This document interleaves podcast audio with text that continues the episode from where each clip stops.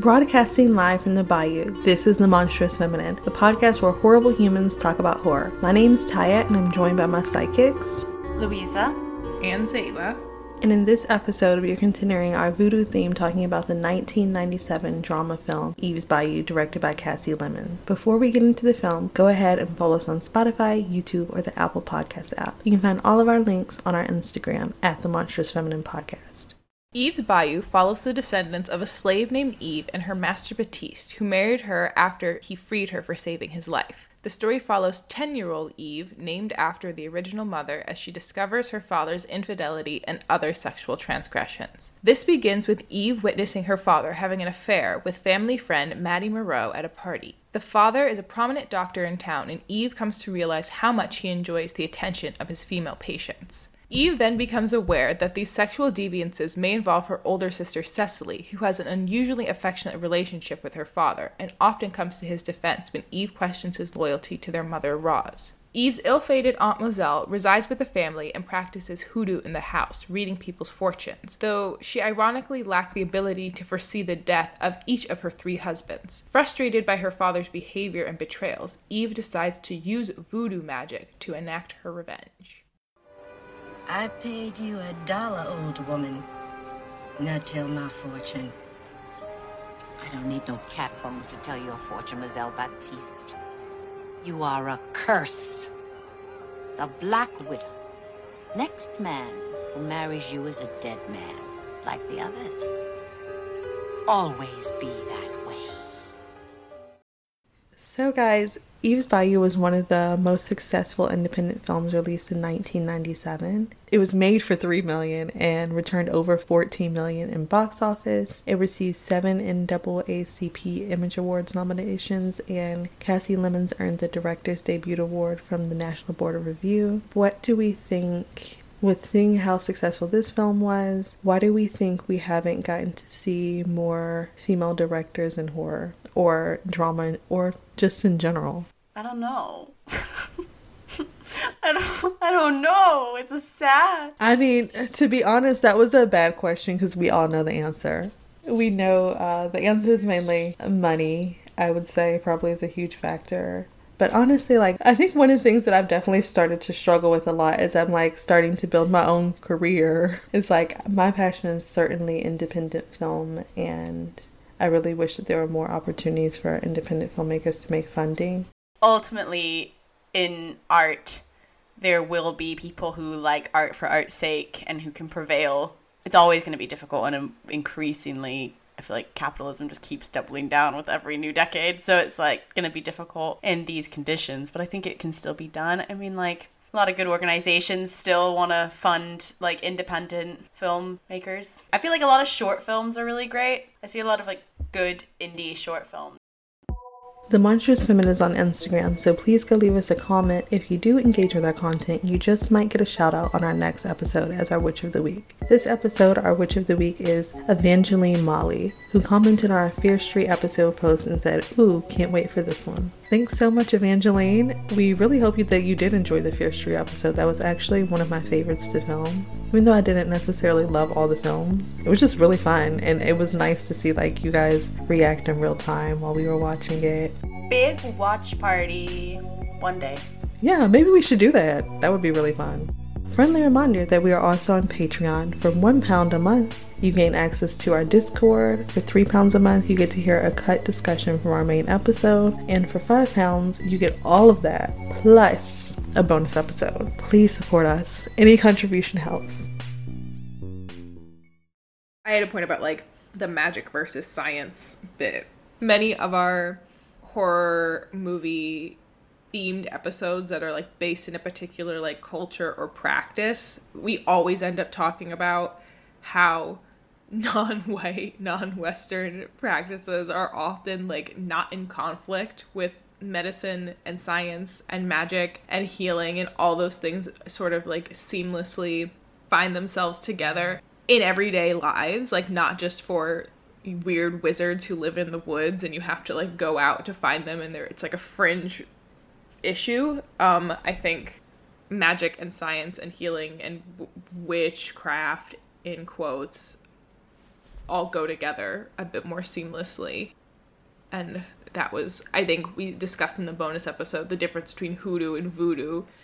Is hoodoo is more of that because it's like incorporated into your everyday rituals that you that just have come with you because I don't know cultures are lasting and practices are lasting and things get passed down. Um, versus voodoo, which is like a bit more of a formal closed practice. They didn't frame it as like hoodoo is like I'm doing a lot of air quotes on the video. Whatever. Hoodoo is like white magic versus black magic. It's not like that. It's just think hoodoo is we said in the bonus episode if you want to hear more but like African American sort of like residual practices that have been passed down as opposed to like that formal tie with Catholicism. Though there are ties to Christianity and Catholicism and like Loa and the formalized religious practice that voodoo has, which is, you know, rooted in the Caribbean and Haiti in particular. So forming those distinctions at the top of the episode I thought was important because what the auntie was doing would be considered hoodoo and maybe even like the psychic.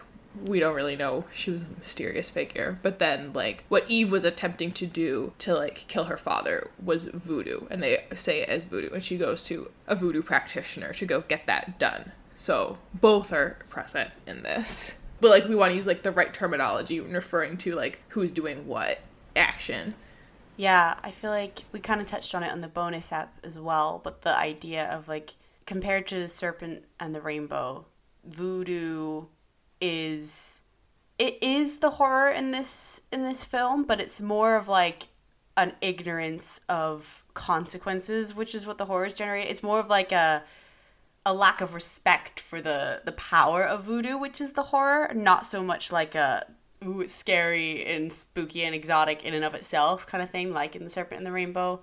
And I think the aunt is very much like, yeah, I don't I don't practice voodoo. Like that's something that's something else. Like I haven't I haven't really messed with that kind of thing. You know, she's very much declares herself like a, kind of separate. Like she kind of t- acknowledges that's like a different thing to what she does like more formalized. Do you know what I mean? She kind of acknowledges her ignorance, whereas Eve is obviously like a young girl who's just trying to see a way out of a situation.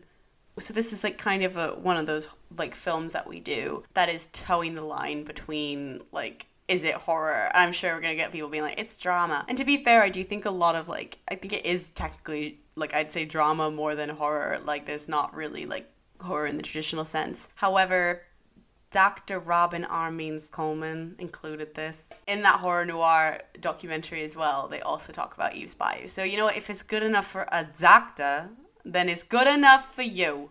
Um, so, I don't want to hear no comments about how it's not an actual horror. this was a, a roller coaster. The way I was smacked across the face, misled, bamboozled, like it's a ride. Do you think you were? I kind of was watching it, and then I read a review, which really solidified the opinion I had when watching it. Was that because I know by the end it's left a bit more ambiguous. Like basically, the father says, "No, no, no, I didn't," in his like letter beyond the grave, and the in like Eve feels betrayed and goes to her sister like, "Why did you lie?" And it's kind of like I'm to say it's ambiguous. It's a gray area about whether or not it took place. I think, regardless, what I was having issues with was like, well, this was still like grooming because like, why on earth like would a daughter feel so like why would why would that line get crossed if like there wasn't like you know how he was behaving to her was always inappropriate like the whole time i was watching even before like the um pedophilia plot kind of revealed itself i was thinking this guy's really weird with his kid do you know what I mean? Like, I was like, he's really touchy. He's like talking, comparing her to her mom. It just seems like it just seems inappropriate and then like what there are other things like um, when she gets her period she says like i don't want you looking at me. And the way she kind of responds it is still like she is a victim of like sexual assault. Um, and i know it could be like her saying that out of like rejection or embarrassment as it could be revealed but to me it seemed more like don't touch me like boundary kind of thing.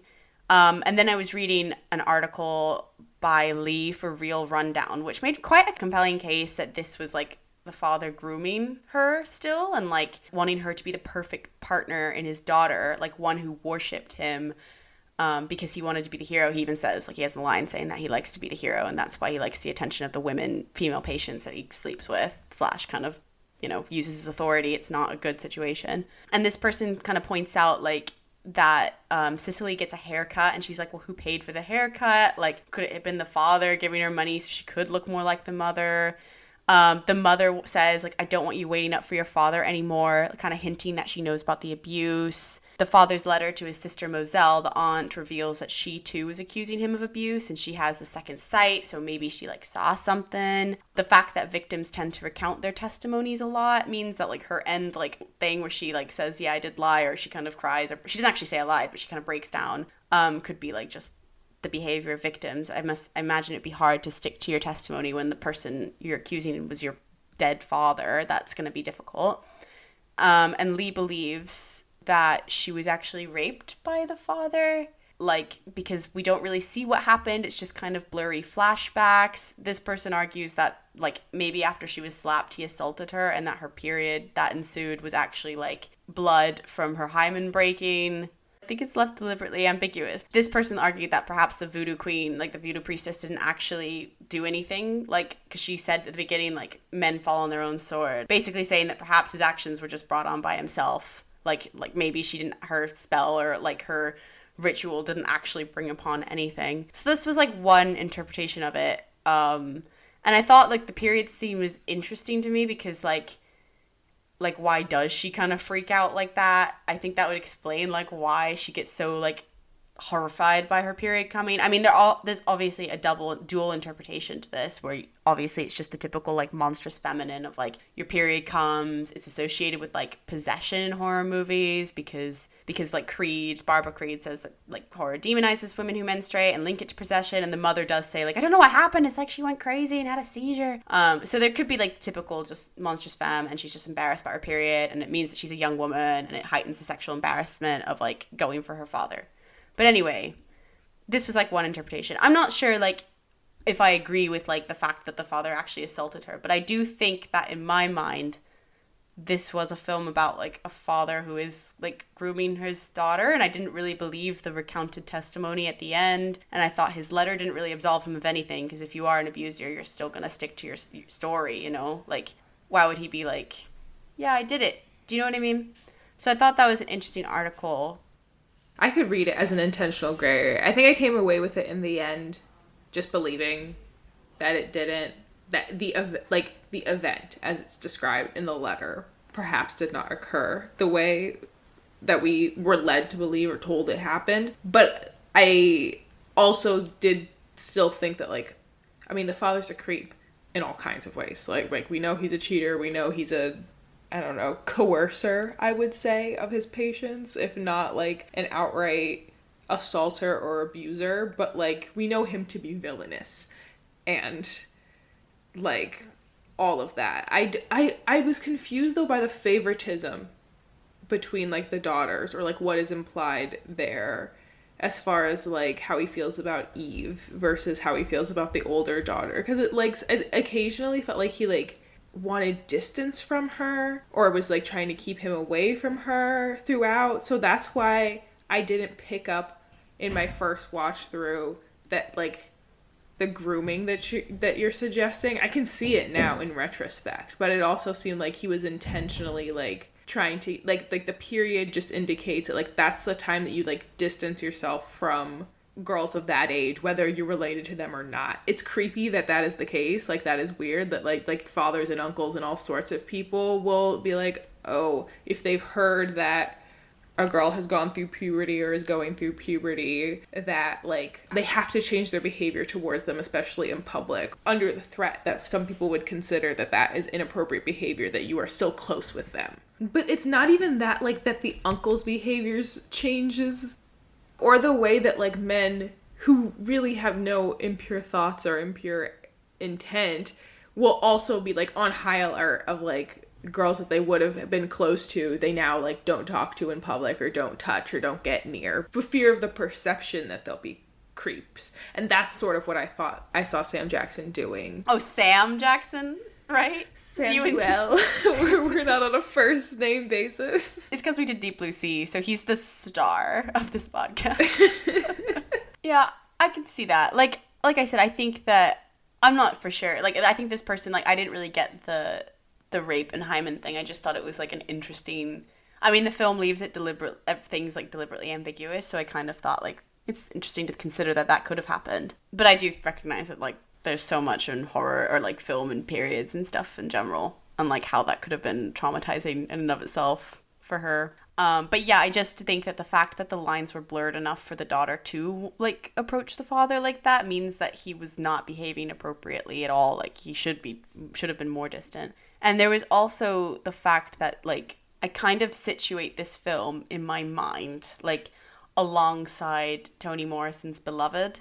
In terms of the story of Beloved, this really reminded me of it just because I mean, obviously Beloved's not talking necessarily about descendants of slaves. Talk is set very much like after right after slavery has ended and at the beginning during but the fact that this is a story of a slave named eve who saved her master's life was granted freedom and then married him and had 16 children and it, she new eve descendant eve says perhaps out of gratitude in her voiceover and that to me introduced this idea that this movie might is just about like sexual power and sexual taboos and how slavery corrupts that. And as well as just being similar in like tone to like the story of Beloved, it like Beloved is very much about like slavery warping sexual relationships. Like in that book as well, we have a sexually competitive relationship between the mother and the daughter. Um, and like I know that the daughter like the ghost daughter who becomes kind of reincarnated actually has sex with the mother's boyfriend, not her actual father, but it's kind of like a surrogate situation. And it's kind of about broadly how slavery facilitated like the most taboo of violations in black families like a mother having to kill her daughter or you know a reincarnated daughter coming and sleeping with the mother's husband or boyfriend because she's a reflection of the mother herself. It's yeah. So I think Eve's Bayou for me took like a similar trajectory in my mind. Like it said that this family is the direct descendants of Eve, um, and the idea that it was done out of gratitude, like the fact the original Eve married him out of gratitude, to me rewoke this idea of that hero worship. And we have that in the father who says a line about how he likes to be thought of as like the hero to a certain type of woman. I'm a hero. I need to be a hero. Um, so I thought like that's kind of what also f- might have fueled the like potential grooming situation because it's like who gives you the most adoration other than your like young children, right? Who your parents are like people that you look up to, right? So I think to me it could have been seen as like him taking advantage of that to be a hero, which would kind of create this cyclical like continued sexual taboo violation within this black family, beginning with slavery and seeing how it continues. I know obviously Samuel L. Jackson is not white, but I think it was just an idea of like how slavery continues to damage families generations on. So that was kind of why as well I thought of the grooming take. The uh, slave's name being Eve and then kind of starting like this entire line of descendants kind of feels um, almost like biblical with like a twisted Adam and Eve origin story. And I feel like her seeing her dad cheat on her mom was almost as if when they realized that they were naked in the Garden of Eden and suddenly the entire world crashed down and all of the innocence was broken. And so I didn't think of her dad as being predatory or anything about the relationship with her sister being weird. I felt like through her seeing that her dad was a flawed person and not this perfect creature who provided them with this very cush life because he was a prominent doctor and her mom being like this gorgeous, elegant woman. The veil was lifted of like what actually was going on behind the scenes. So she was able to see that something weird is going on with like my dad and my sister. I'm not sure what it is, and we're seeing it through like her eyes. So we also don't know what's going on. We just have two different people's words, so we can't really know which one is the truth, which one is a lie is it somewhere in between that? Like and then also like the way that he was sleeping with his patients and everything is more to me felt like like a story about a loss of innocence that happens when you realize like a person of authority is lying or you see something that you shouldn't see at a young age. That scene, I felt like I was seeing sex for the first time. Like when you see them in the shed and the father's cheating on them, like something about the way that that cinematography like really had me by the neck. I was like as if I my innocence is being lost as if I've never seen a sex scene in a movie before. I was like, "Oh my goodness. I never saw the sex scene in this movie until literally this time that I saw it because I always saw it when I was a kid. So my mom would be like, leave the room. so leave the whole room. This is like the first time that I actually saw the sex scene in this movie, and I totally agree with you, Zeba. It does feel like you're seeing sex for the first time. I remember when I saw like my hamsters have sex for the first time, I thought they were killing each other. So imagine to her, like, this was something very, very traumatic that she shouldn't have seen, and also something she couldn't really process because then when you realize what is going on, you know it's only supposed to happen between like your parents. Speaking of, that little girl was acting her ass off. This whole movie, I was blown away. Young Smollett, great actress. Astounding. Yeah, I think like I definitely vibe with the loss of innocence interpretation. Like I think broadly that I think anytime you have Eve, like it does conjure up a kind of biblical fall imagery, like naturally. I think that could have been delivered. Also, like Adam Eve, first man, and they're all. bits of movie about descendants, like you said, so it does seem a bit like they might be nodding to that.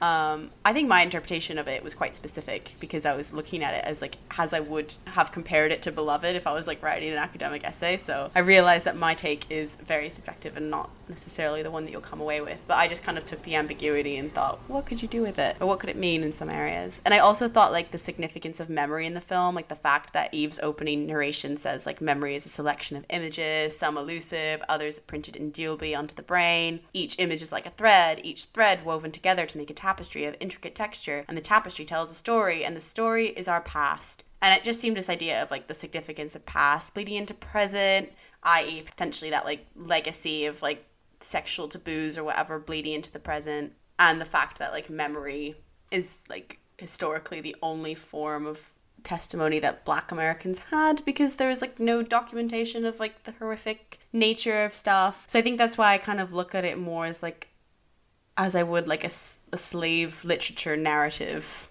I was going to say it is very much in that literary tradition of like even the color purple of there was just a generation of black women create I mean writers but also just like creators in general who were telling that like very similar story of like intergenerational trauma especially gendered trauma and like I don't know why in that particular era everybody was just like getting it out of their system um but it it is like in I don't know, to me indicative of a time and of like a particular sort of like American slave narrative that like is different than the ones we get now. Like the ones we get now like are definitely traumatic, but they don't they, it feels like I don't know. Like we said, like this is a, a woman centered narrative. It's like a chorus of women in the center of it, and it feels like the female gaze in a way that like the other slave movies are just traumatic in the way that like sexual trauma is traumatic and violence is traumatic, and it's just trauma for trauma's sake. Especially, it's interesting that this is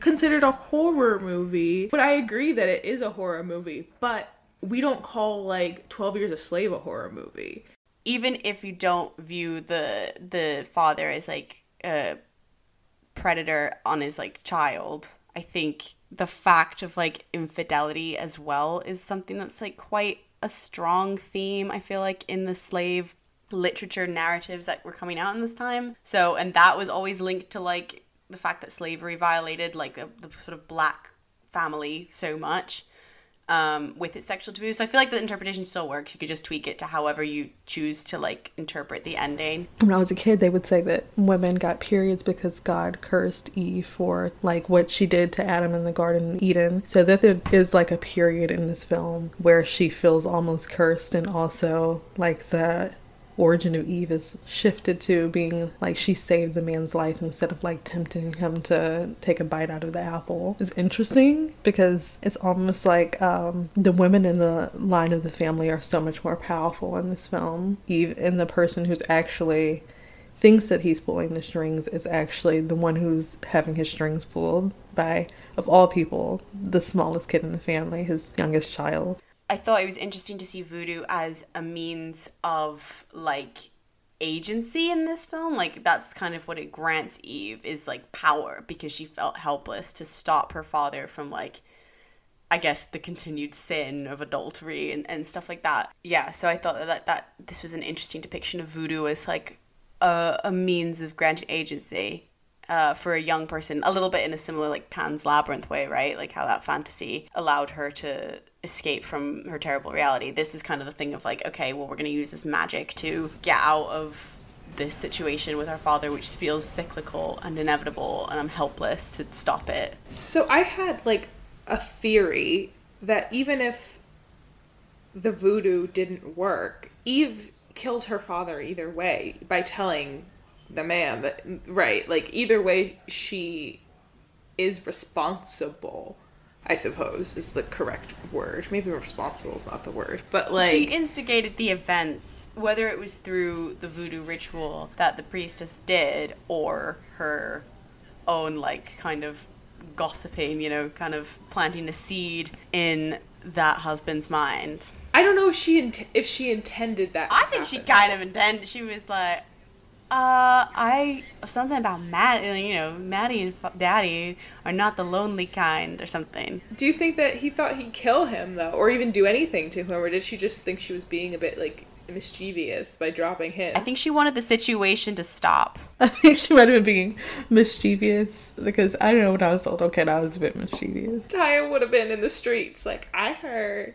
She was very mischievous, Eve. She was like doing so much. I was like, you are like being so bad. You're being so naughty. Oh my god. I see why the mom, like after the aunt had that vision, she was like, yeah, it's definitely my kids that would, might be hit by a bus. I'm gonna keep you in. Like you guys are the ones who are gonna be in trouble. But also that scene was weird. Separately, that scene was weird to me. She was so rejoiced. They were like rejoicing, like they like, let's have a cookout. Basically, was their response to like that kid getting hit by a bus. Until the mom or the grandma reminds them, like you know someone died um i just thought that was the most bizarre response like yeah let's have a cookout. I was like what? What did you guys think about the aunt as like this kind of black widow? I thought it was a bit like a little bit um like no I, I not like vagina i guess vagina dentata in the sense that like obviously not the exact imagery of a vagina dentata a vagina with teeth. However the fact that she is like this femme fatale who if people like it, she's so she has like this weird curse like the voodoo priestess says to her if like if anyone like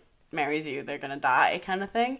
I kind of thought that like i mean i kind of read it when they first said it i was like lol petty like drama between aunties but like it's interesting to consider her as like a mon femme figure like in that way. I don't know what she did to deserve it I was like, why, do we know why that was happening to her? Is that just like the cross she has to bear in life? Or is it like maybe in exchange for her psychic powers, she can never have a man or something like that? It kind of feels like how um back in the day people in general just thought something was wrong with someone if they were like a spinster quote unquote. So if they were an unmarried woman who was over a certain age, they would just assume something's wrong with her. Maybe it was just like gossip that was just made up in the town.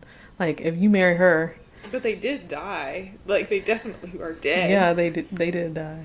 but it might just be a coincidence. The other Mon Femme theme was obviously like the voodoo witch figure, could be like Creed's kind of witch figure. I don't know if I have much depth there, other than like that's a mon- like spotting a Mon Femme theme. yeah, I think this film is very Mon Femme. I mean, I think that this voodoo practitioner, priestess, I don't know who she was, like what exactly her deal was, but she, again, comparing it to, to Serpent, Serpent and the Rainbow, and AHS when we cover AHS. But th- like in my mind, I have an idea of like a person who does voodoo of like in my head that's been made by media collection of images that create like a sort of person and it's either like princess and the frog like a man in a top hat that's very papa legba esque but they don't call it that. Or it's like an old woman who you know reads the bones and raises the chickens and things like that. But I, there is there are other things in media where it's like the sexy woman. And i appreciated that she wasn't like a sex symbol in this because that would have gone so against the like female gaze that i like about this movie that like i'm holding in my vision of things that's stopping it from going too far into all these like tropes and taboos is that like had she been like some seductress that yeah would have ruined it a bit for me but like angela bassett we'll get to that Beautiful gowns. I do think that there is such a strong female gaze in this film. I know we always talk about that, and I, it's hard to like quantify what is the female gaze, but this is very much like sex and the violence it causes for a family, as told from the perspective of like the black women in the family, which is why I don't know.